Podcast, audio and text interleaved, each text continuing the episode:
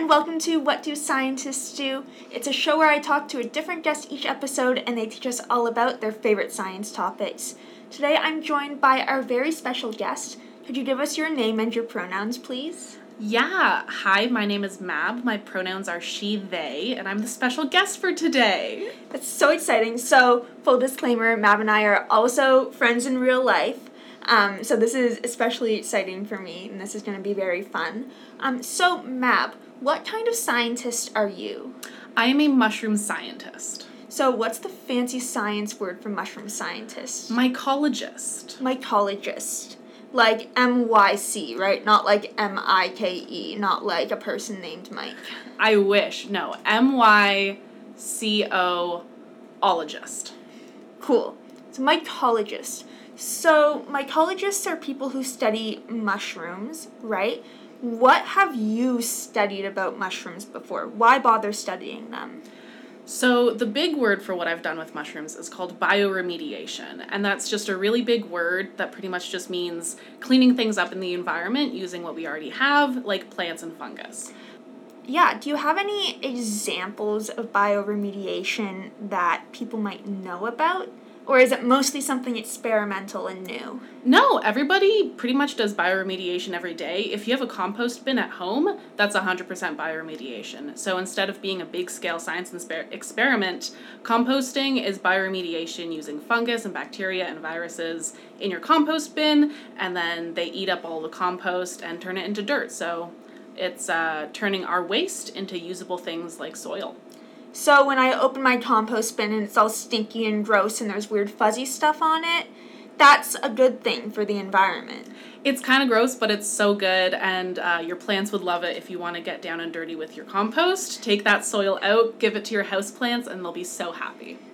Mm, that's what worms help out with, right? If you put worms in a fancy compost, they'll help it? Yeah, so that's vermiculture, which is so cool. So earthworms do this. If you go um, after a big rain, if you walk along the sidewalk, you'll see all these worms. Uh, happy little guys. They're super important decomposers, just like fungi. Cool. So you have studied fungi specifically. What was your research about? So I did my honors thesis looking at the bioremediation of uh, food wastes, so garbage that's produced when we're making food, and I used a combination of algae, which are like microscopic tiny plants that live in the ocean, and fungi to eat the garbage that we produce, and instead uh, hopefully make some fungus and mushrooms that we could eat for dinner. Cool. So I have an important question for you. What is your favorite type of fungus? That's a really tricky question. I've got two favorites, but my top favorite is the oyster mushroom, or the king oyster, the Pleurotus. Uh, it's kind of a branching species, like family or genus, um, of mushrooms, and they're super cool, especially, especially in bioremediation, because they're known for eating pretty much anything. So there have been studies that have found that they can eat plastics, they can eat baby diapers and cigarette butts, um, and people are researching them right now to be able to eat oil. So this would be really cool. If there are oil spills in the ocean, we can maybe just chuck in some mushrooms and uh, they can eat up the oil, which is really, really hard to break down. So they're my favorite. That's so cool. I didn't know that about oyster mushrooms, by the way. Um, so oyster mushrooms, you mentioned the word genus. Are there like multiple specific types of oyster mushrooms? There are so many different types of oyster mushrooms. I couldn't get into them all right now. There's some really pretty pink ones that you might actually be able to see at the farmer's market. Uh, they're also edible, so the next time you go to the grocery store, if you go to the mushroom section, you'll see all the little button mushrooms, and maybe they'll have some bigger oyster mushrooms, uh, and you'll be able to see them. So it's cool that we can use mushrooms to both clean up the environment and uh, eat. Yeah, that's really cool, actually. Is this mostly experimental right now, or are there people who have actually used mushrooms to clean up things like oil? So it's a little bit experimental right now. There is one researcher who's kind of really, really big in the mushroom field, and he's doing a lot of research. His name is Paul Stamets. Uh, he's actually put a couple different They're called mush booms. Mush booms? Mush booms. Is that the scientific name for them? That is what he calls them. They're these giant logs uh, of like sawdust and other stuff like that that the mushroom spores grow in, because the mushrooms that you see in the soil are just the reproductive organ of the actual mushroom. So they use it to pretty much create seeds. And so when you actually see a mushroom out in the dirt, that's just one part of the mushroom. And most of the mushroom actually lives in the soil. So the mush boom is this huge log full of sawdust and other good stuff. And this microscopic tiny mushroom kind of grows all in it. And then they throw it into the ocean. And then an, uh, it's pretty much been trained. So this specific mushroom, oyster mushroom, has been trained to be able to eat the oil because it needs to learn how to eat the oil. Uh, and he's been pretty successful in doing it. It's not implemented on a super huge scale yet because it's still pretty experimental, but it's in the works. Yeah, so there's probably still much room for improvement there. But, you know, it's it's happening. That's like a really cool thing that would be good for the environment. Thank you for laughing at my joke. Paul's a pretty fun guy. Wow, that's we've already exhausted every possible mushroom pun. They're in, in spore the taste. What what was that one? Mushroom puns are in spore taste. We can move on. In spore taste. Um, I feel like we might. What is a spore? Actually, that's a great question. A spore is like a tiny seed that mushrooms make to reproduce. So, like other animal, well, fungi aren't animals, but like plants and animals, fungi need to reproduce. And they do this uh, by creating spores. So when you see a mushroom, underneath the little mushroom cap is gills or something that looks kind of spongy, and that's where the mushroom holds all of their spores. And then when you touch the mushroom or an animal brushes the mushroom, the spores fall out and disperse onto the soil, and then they start to create new mushrooms. So they're just like tiny seeds that can grow new mushroom parts. Cool. So see, educational puns, which is what this show is all about. Um... So you mentioned oyster mushrooms as one of your two favorite mushrooms, or I guess one of your two favorite fungi. What is your other favorite? My other favorite is the puffball mushroom, which sounds super cute, and they are. They're, they can get pretty huge. I found one that was about the size of a soccer ball once in Ontario. They're pure white. They look kind of spongy. They don't look like your traditional mushroom when you're out in the forest. But if you find them at the right time, they're actually edible. And I guess do you, you should put in a disclaimer, please don't eat mushrooms. Please don't eat mushrooms. Don't eat mushrooms that you find. Um, but this mushroom, if you were to eat it, but you shouldn't, do not eat mushrooms, is actually edible. And it's really cool because they're super common and there's just like a food source out and about.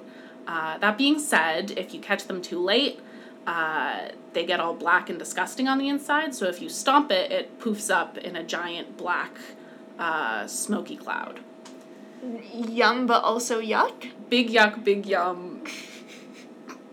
They're so cool. They're very cool, but yes, don't eat mushrooms unless maybe you are out and about with a mushroom expert who can tell you exactly what the right time of the year is to eat a puffball mushroom. Otherwise, please don't eat mushrooms, because some of them are pretty poisonous, right? Yeah, so the Amanita muscaria, I'm blanking on the common name for it right now. Um, it's, like, if you Google toadstool, or if you know what a toadstool is, if you can imagine a little fairy sitting on a little red toadstool, that's what the mushroom is. So it's super poisonous. We have them here in Halifax, Nova Scotia. Um, the whole family and genus of Amanitas, they aren't all necessarily poisonous, but this one specifically is. Or do they look like Toad from Mario Kart? They do, in fact, look like Toad from Mario Kart. I'm surprised that's not one of your favorite mushrooms, then. Honestly, me too. If there was a toadette mushroom, I think that would be my favorite. I mm. like the pink, and that's why I like the pink oyster mushrooms, too. I see. Can we get your toad impression real quick? Wow! Welcome to What Do Scientists Do? Where we do toad impressions. I can do um, a Mario impression. Okay, let's do Mario. Mario! I think the toad one was a little bit better. Um, but maybe I'll add the toadette noise effect, or toad noise effect, or whatever. I don't know, does toadette have a noise in Mario Kart? Toadette does. She's got like a high pitch, high pitch like, woohoo! No, that was a little more peachy. Anyways, maybe I'll add the impression to the series of random noises in the intro music of this show. Amazing. Um. So anyways, toadstools, very poisonous. If it looks like Toad from Mario Kart, really don't eat it. Don't eat any mushroom, but especially don't eat that one. Um. So back to the science part um, of this show. I guess, how did you end up studying mushrooms? Because I feel like most people, if they're thinking about, you know, the types of scientists there are, scientists that work in labs, scientists that work outside, lots of people might be interested in plants or animals or medicine. So, but how did you end up in mushrooms specifically? So I ended up in mushrooms the most, not the most roundabout way, but a pretty roundabout way. I just finished my degree in marine biology and environmental science, and I finished my research in an oceanography lab, and none of this quite is fungus related. I ended up working with fungus because I was working with algae, again, those tiny microscopic uh, plants that live in the ocean and in fresh water and in lakes and stuff, and I was working with bioremediating with uh, algae, and mushrooms have kind of been this like hot topic that have been floating around a lot lately, especially with the mush boom and the plastics, and so we decided to investigate using mushrooms with the algae and trying to grow mushrooms in salt water as well, and so I kind of came about it at this very roundabout way of growing lots and lots of fungus in tiny plates, in tiny fridges, and watching them grow. Cool. I have a question for you. Are all fungi mushrooms? That is an amazing question. Are those like synonyms for the same word, or are they, is one a category of the other? So when you think of mushroom, you think of the charismatic, again, toadstool. So fungi aren't all mushrooms. Mushroom is, again, the structure that they grow when they want to reproduce. So fungi is a kingdom, like animals, plants, and fungi. They're actually, fungi are more closely related to animals than they are to plants, which is kind of freaky to think about. So a lot of fungi don't actually have a fruiting body. So the fruiting body is the scientific word for mushroom. Fungi instead uh, are tiny microscopic, they can be single cells or they can grow in long, long chains called mycelium. So that's another big science word, mycelium. And they're fungi, but they don't necessarily actually produce the mushroom. So a great example of this is yeast. So you might have yeast in your house, use it to make bread, use it to make pizza. It smells kind of nice, and uh, that's a fungus. Or mold. Uh, mold is also a fungus. So if your bread goes bad and it's got green stuff all over it, it's a happy little fungus. Well, I guess that's most of the stuff that would be doing the bioremediation in your organic bin, right? It's not growing nice little mushrooms that you can, like, chop off. It's just weird, fuzzy, sometimes colorful stuff. Yeah, it's just lots of goo. Green goo, white goo. Kind of pretty in its own way. Pretty if you're a scientist that studies it. Pretty if you're looking to be inspired by fungi on a particular day, I'm sure. How do you grow mushrooms in a lab? What do they eat? Because if plants eat light, essentially, they turn light into energy. Animals eat plants or they eat other animals. What do mushrooms eat? What do fungi eat? So mushrooms kind of do their own thing, not necessarily their own thing, but like an animal, they're consumers. So they don't have the ability to photosynthesize, which is what plants can do. So instead, in the lab, I grew them on agar plates, which are like plates full of uh, sugars, and I grew them with potato starch so that they could eat the starch from the potatoes, and they loved that. Um, cool thing is, lichen are technically fungi. However, lichen that you see like growing on trees, it's that kind of like green or brown or gray stuff that's kind of crusty. That's actually a fungus that grows together with an algae. So they work together in symbiosis or biosymbiosis, another big science word for the episode. So they grow together, so the fungi pretty much creates the house, and then the algae grows in the house, and the algae can photosynthesize because it's like a plant, or it is a plant, and then the fungus takes the energy from the algae and in turn provides a house for the algae. So it's kind of a beautiful little symbiosis. They can eat a lot of stuff too, fungi. because they can eat, like, plastics. Yeah. Yeah, I guess they just... They eat a lot of different... They are more like animals than plants in that way, aren't they? They just eat a lot of different things. They can also actually hunt down um, nematodes, which are, like, tiny worms that grow in the soil. There's a couple species that their mycelium grows out, kind of like fingers, and when they find a nematode, they eat it. So they wrap themselves around it and start to digest it. So they can actually go hunting for animals as well, which is kind of terrifying, but super cool. I didn't know that. That's so cool. So there could be a world where maybe a fungus just gets so big that it hunts people.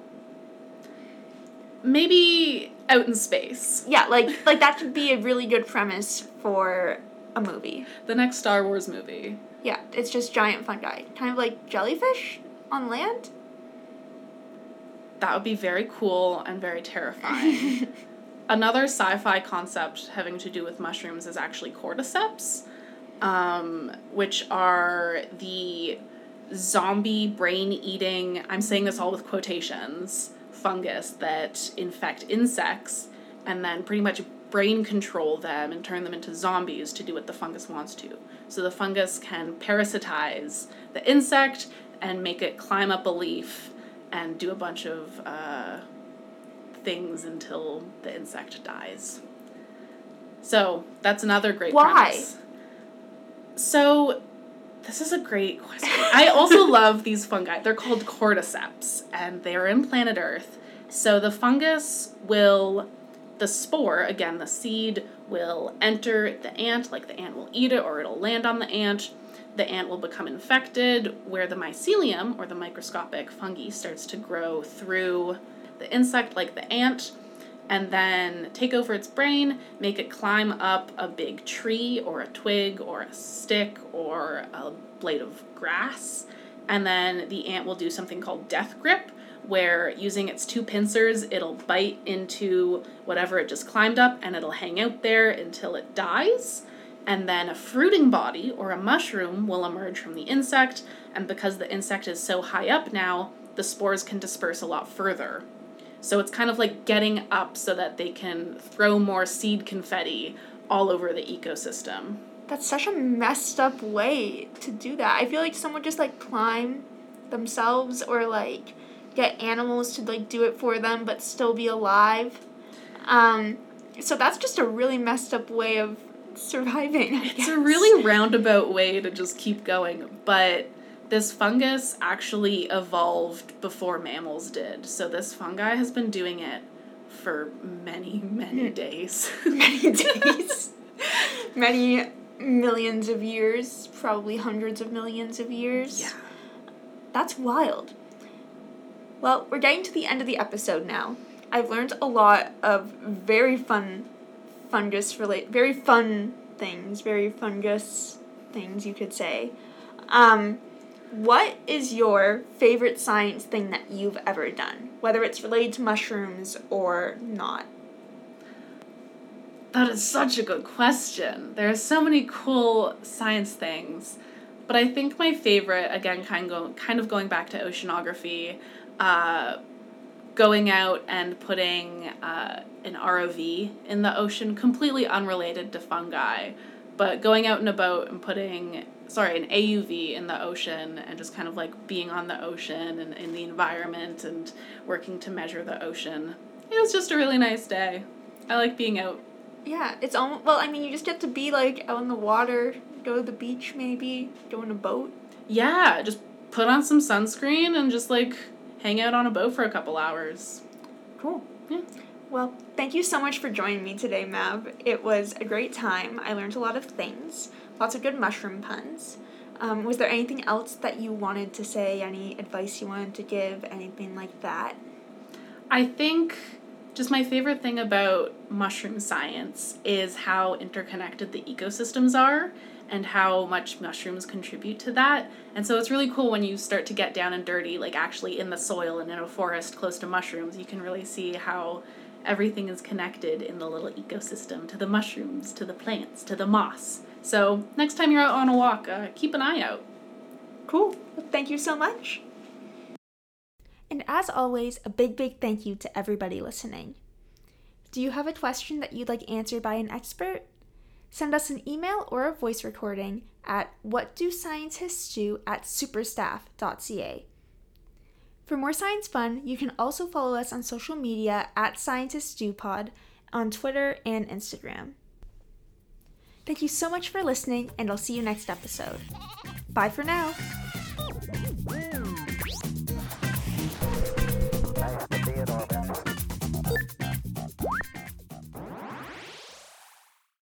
This show is made by Supernova at Dalhousie University, a network member of Actua.